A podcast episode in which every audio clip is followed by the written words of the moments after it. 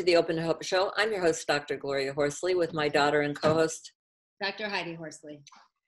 Well, Heidi, we have got a wonderful show today with a wonderful young man who we met in Parkland, Florida after the school shooting down there. Uh, that, if people remember that on the news, very tragic, 17 people were killed. It was uh, February, I believe, 14th of 2018, and we went down, uh, what, a couple of months later, Heidi, with the Bob Ressanini Healing Hearts Foundation and uh, that's where we met our guest dad, who is an amazing guy who worked for the Marriott and uh, had set up for a healing day down there that uh, we were involved in. Yeah, um, so yes, like you said, after Parkland, we went down there a few months later to do a day of healing with the Bob Ressanini Foundation. And our guest today is so Soha- so Sohaib. Okay, I'm gonna get this right. Sohaib Qureshi, right? Sohaib? Yeah.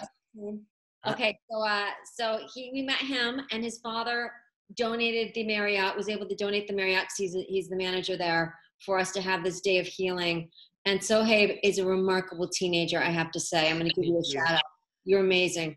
Um, he did this incredible rap song, which we were going to play today in honor of the 17 people that died, and he knew all of them, and he pays tribute to all of them. And one of his very best friends died that day, Helena. And uh, Sohaib is just remarkable. He is enrolled in both high school and pre med classes at a college level at the same time. He is a survivor of the 2018 Marjory Stoneman Douglas High School shootings in Parkland, Florida. And he has written this song in honor of the 17. And we're going to talk to him today about how do kids and teenagers survive after this and thrive and go on and, and how has he done? So so hey welcome to the show. And thank you so much for joining us today. Thank you so much for having me. It's great having you on. T- talk a little bit about that day. Where were you? Um, well, I mean, I don't really like to talk about that day much, but um, I was uh, I was I was with my uh, Spanish teacher. And so what happened was um, we we were just working on a group project um, and then all of a sudden the fire alarm went off. And the weird part about it was that the fire alarm had gone off two periods ago. So we weren't expecting another one. You know, we had the drill for the day, and that's why we were just like, oh, maybe there's like faulty wiring, or um, they're just trying to trick us. Because literally one month before that, all the teachers were talking about um, these new um, um, uh, procedures and stuff like for, for, code reds and, and code blacks and fire drills and they completely renewed the procedure system. And then all of a sudden they're testing us on you know now there's a fire drill we go outside and then they yell code red and we're running back inside. So at first we thought that oh they're just testing out the new procedures that they're trying to trick us to see how we react in sort of a real life type of situation. So at first we, we weren't at all worried. Um, and then somehow we got news that there was a school shooting wow. and then in the distance you hear gunshots and that's when you know it's real. At first, I still thought that maybe they're just firing off blanks to try and scare us or something, but that wasn't the case. And where, and the what happened was, um, when going back inside the hallway after they yelled code red, downstairs from my Spanish class is the auditorium.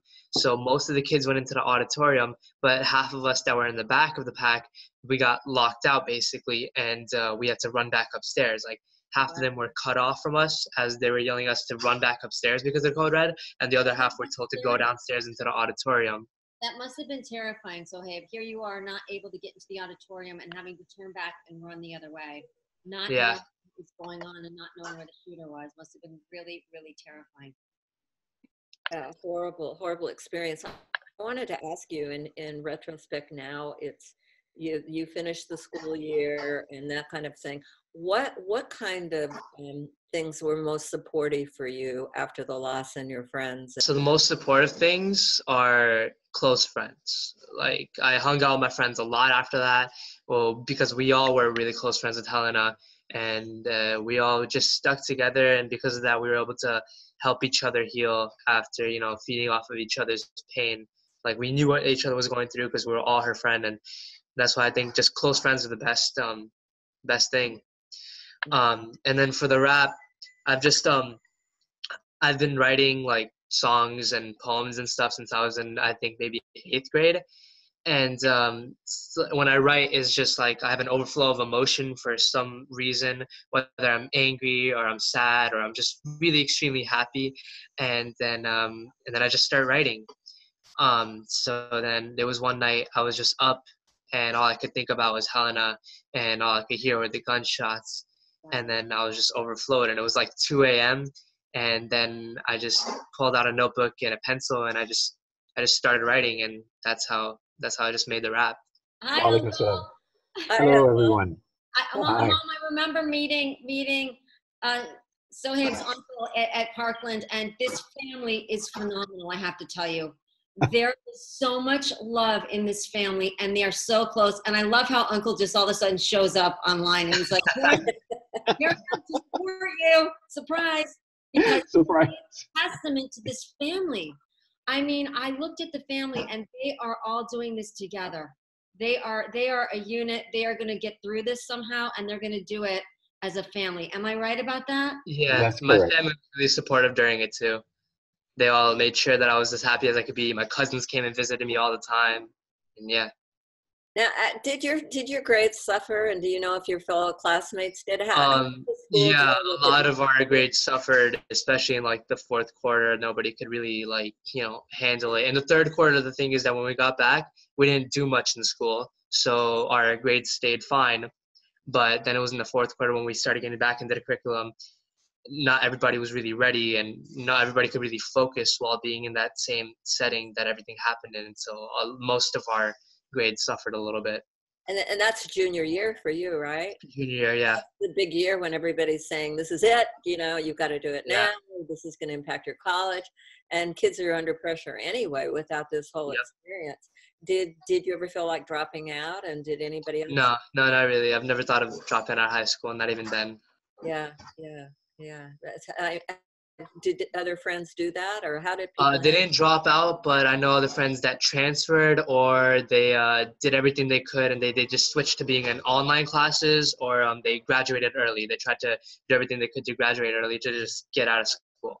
Abdur, Uh-huh. uh, Uncle uh, of Sahib, t- give us your take on this. What did you see with these kids, and and how did the community rally, and what did you see with your nephew?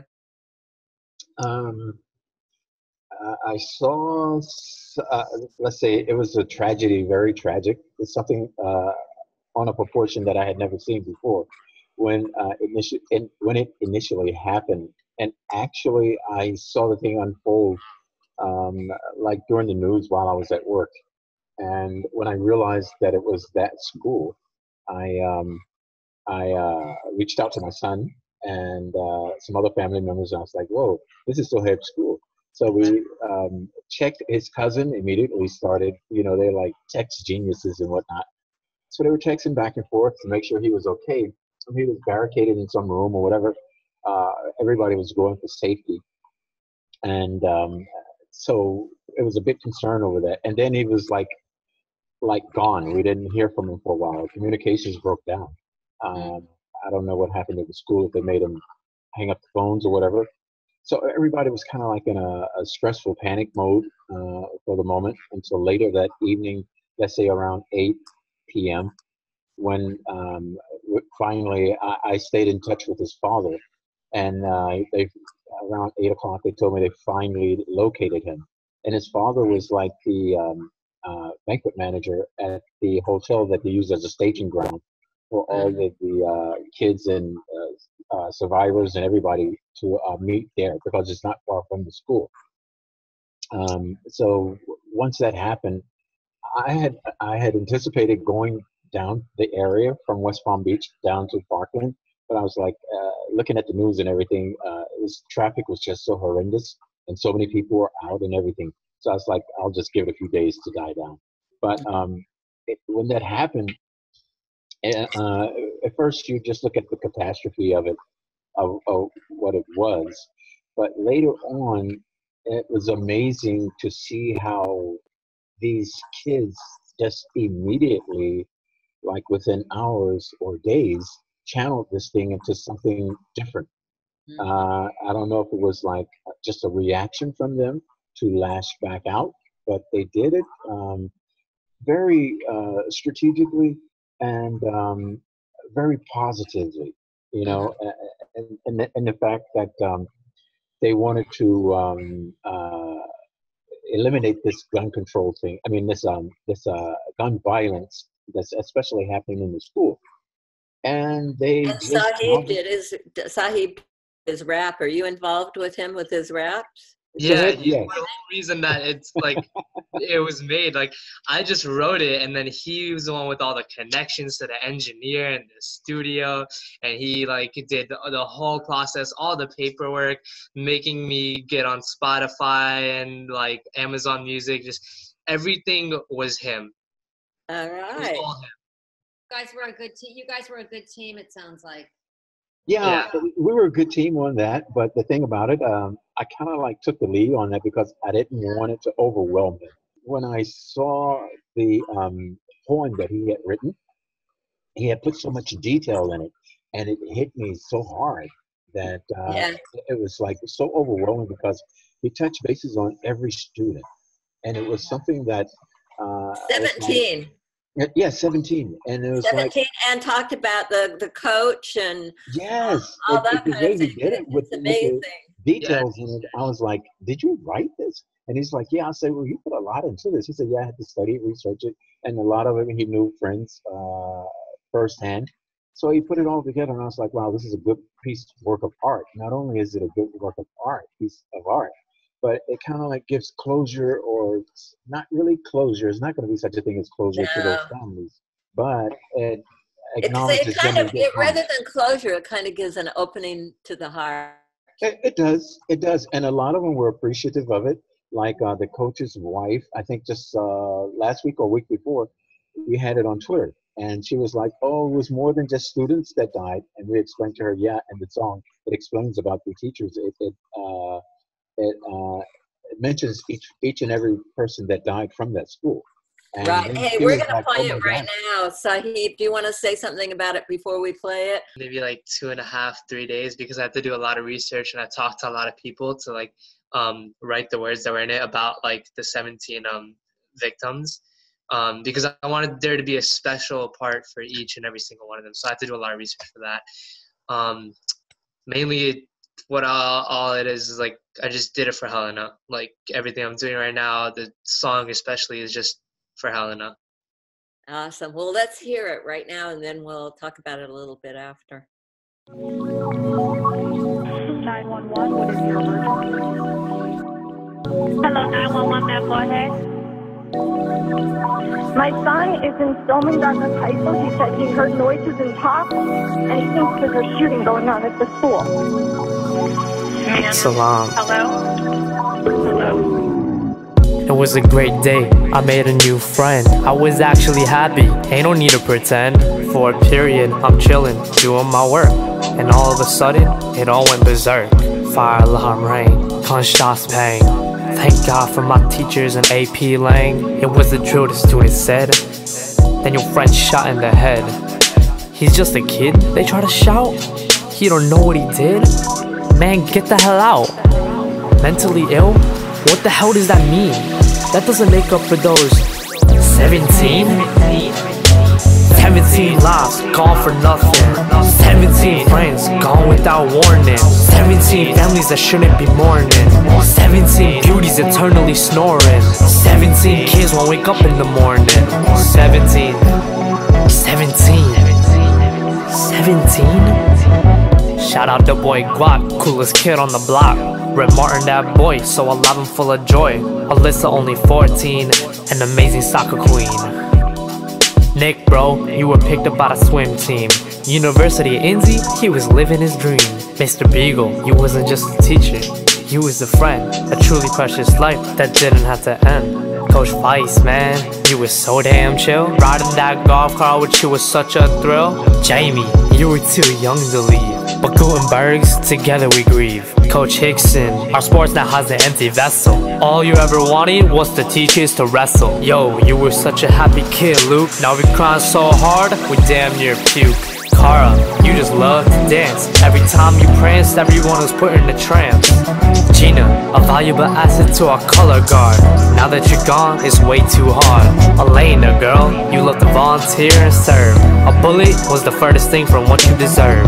Meadow, so lovely and full of energy. But you always live on in all memories. Alex, man, you were a friend no one wanted to lose. Now everyone wearing your custom made shoes. Carmen, you were smart, a goddamn scholar.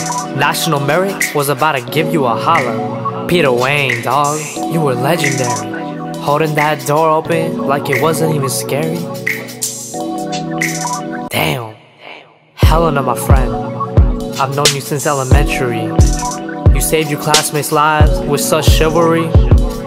Now we're out 17. 17? 17 lives gone for nothing. 17 friends gone without warning. 17 families that shouldn't be mourning. 17 beauties eternally snoring. 17 kids won't wake up in the morning. 17. 17. 17? No more beef, man. Let's wipe the slate clean. Pick up our head from all phone screens. Have a moment of silence for the 17. I know how bad we all hurting. Somewhere else the grass is more green. Call me some slack, I'm a young suffering teen. Mourning the loss of 17. They're gone, man, never ever to be seen. But our light finna gleam as long as y'all remember 17. And I know the road ahead is painful and long. But I know you'll agree, cause I'm not wrong when I say always be positive, passionate, and MSD strong. 17 lives gone for nothing. 17 friends gone without warning. 17 families that shouldn't be mourning. 17 beauties eternally snoring. 17 kids won't wake up in the morning.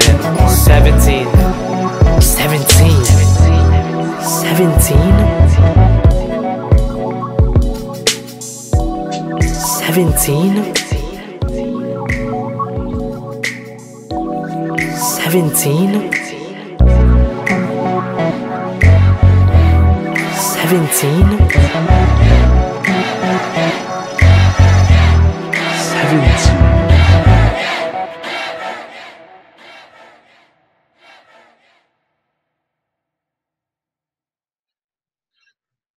Wow, that really takes you to the magnitude of the situation. And what a nice tribute, but also it's incredible to think of what you've been through, your uh, the your fellow students and everyone, and what you've made out of it. Congratulations. Such a great tribute to the 17 that died that day. Um, it's it's really pretty unbelievable that you were able to do that. It sounds like it helped you in your grieving, has it?